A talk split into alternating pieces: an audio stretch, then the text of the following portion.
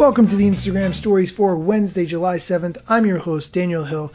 Our top story today actually comes from someone who got a call from Instagram similar to the one I covered a few months ago. Rachel from Rainy Loon got a call. Now, someone called Lucas O'Keefe. I'm not familiar with Lucas previously up until this, but he posted a lot of the details from what Instagram told him on his call, and I'm going to share those with you. First, Instagram told him to focus on using hashtags to create a persona for his account. Now, I've never heard that before, and I don't actually know what that means, but here's what he was told it means. Hashtags are one of the few ways to still communicate with the algorithm, so we should use them to tell the algorithm what identity and niche we want to create on Instagram. And then he explains how to do that, primarily by using less hashtags. Okay, let's just get into what he says here. Using fewer hashtags between 8 and 15 will give you a more focused identity for the algorithm. Using too many hashtags, for instance up to 30, can confuse the Instagram algorithm. He cites as a reference for this, a good reference actually, which I do agree with.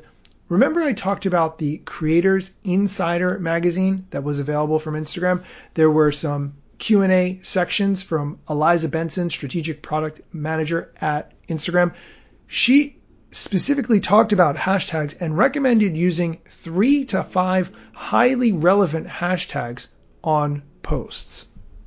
I'm not really sure what to think in this particular case. I would say experiment with less hashtags on some posts, see if you get more reach or different levels of engagement. It's worth experimenting. I'm not saying that this is definitely the gold standard in information by any means, but I'm also taking it with a grain of salt. Make your own determination on what you think is best.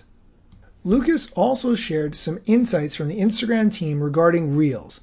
They suggested that categories to make Reels for for maximum engagement are one of three categories.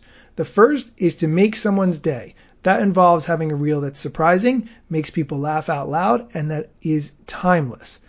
The second category is makes someone want to watch it again, share it, or create their own reel. And the third thing they recommend in a category is the content, that it's relatable, culturally relevant, and inspiring. And he said that he received a Reels Tips PDF after his call that this content comes from. He made a list of tips almost all of which I've been saying at one point in time or another. But he said to follow reels and counts that inspire you, search for trends and adapt them.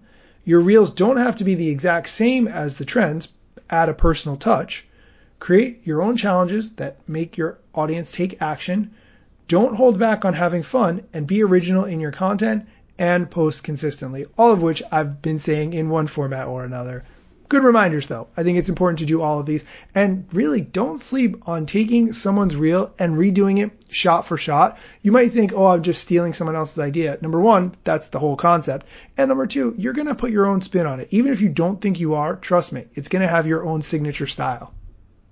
Okay, that's it for today's episode. If you would like more of the Instagram stories, you can check out my podcast, the Instagram Stories Podcast, wherever you get your podcasts. On the latest episode, number 48, I interview Sarah Alter from Moment Consulting. You heard a clip of her on the show yesterday, but you can check out my podcast for the full episode. Come back tomorrow for more Instagram news, strategy, tips, and much, much more.